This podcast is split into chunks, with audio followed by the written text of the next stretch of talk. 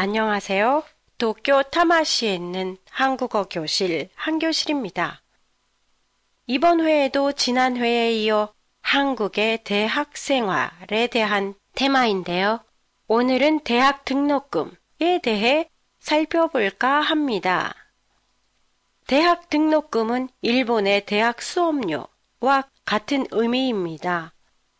한국의 대학 등록금은 학교마다 조금씩 다르지만 연평균 사립대학이 742만원, 국립대학이 420만원이에요. 그동안 대학 등록금이 많이 올라서 등록금 부담이 많았어요. 하지만 올해부터는 대학 입학금이 폐지되고 거의 모든 대학의 등록금이 작년과 같은 수준을 유지하고 있다고 합니다. 비싼 등록금을 내기가 어려운 학생들을 위해 몇 가지 제도가 있는데요. 그 예로 학자금 대출, 군 장학생이 있어요. 학자금 대출은 일본의 장학금, 쇼각깅이에요. 등록금을 빌려 쓰고 나중에 취직해서 빌린 학비 원금과 이자를 함께 갚는 시스템이지요. 장학금이라는 말은 일본과 한국에서 쓰이는 의미가 다를 때가 있어요.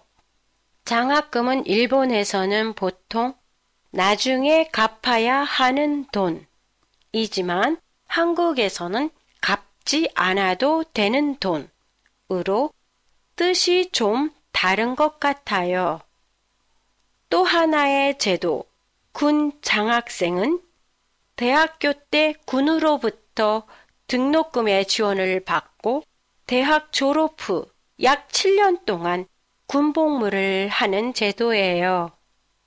의무로 해야 하는 병역 기간 약 3년에 장학금을 받은 대신에 해야 하는 군복무 4년을 합쳐 7년 동안 군에서 일을 해야 하지요.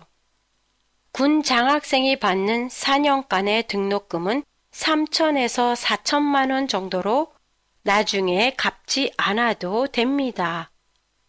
직업 군인이 되려고 하는 대학생에게는 지원금으로 대학 공부도 할 수 있는 참으로 도움이 되는 제도라고 할 수 있지요. 한 교실의 팟캐스트에 대한 시청자 여러분들의 감상이나 의견을 보내주시면 고맙겠습니다. 안녕히 계세요.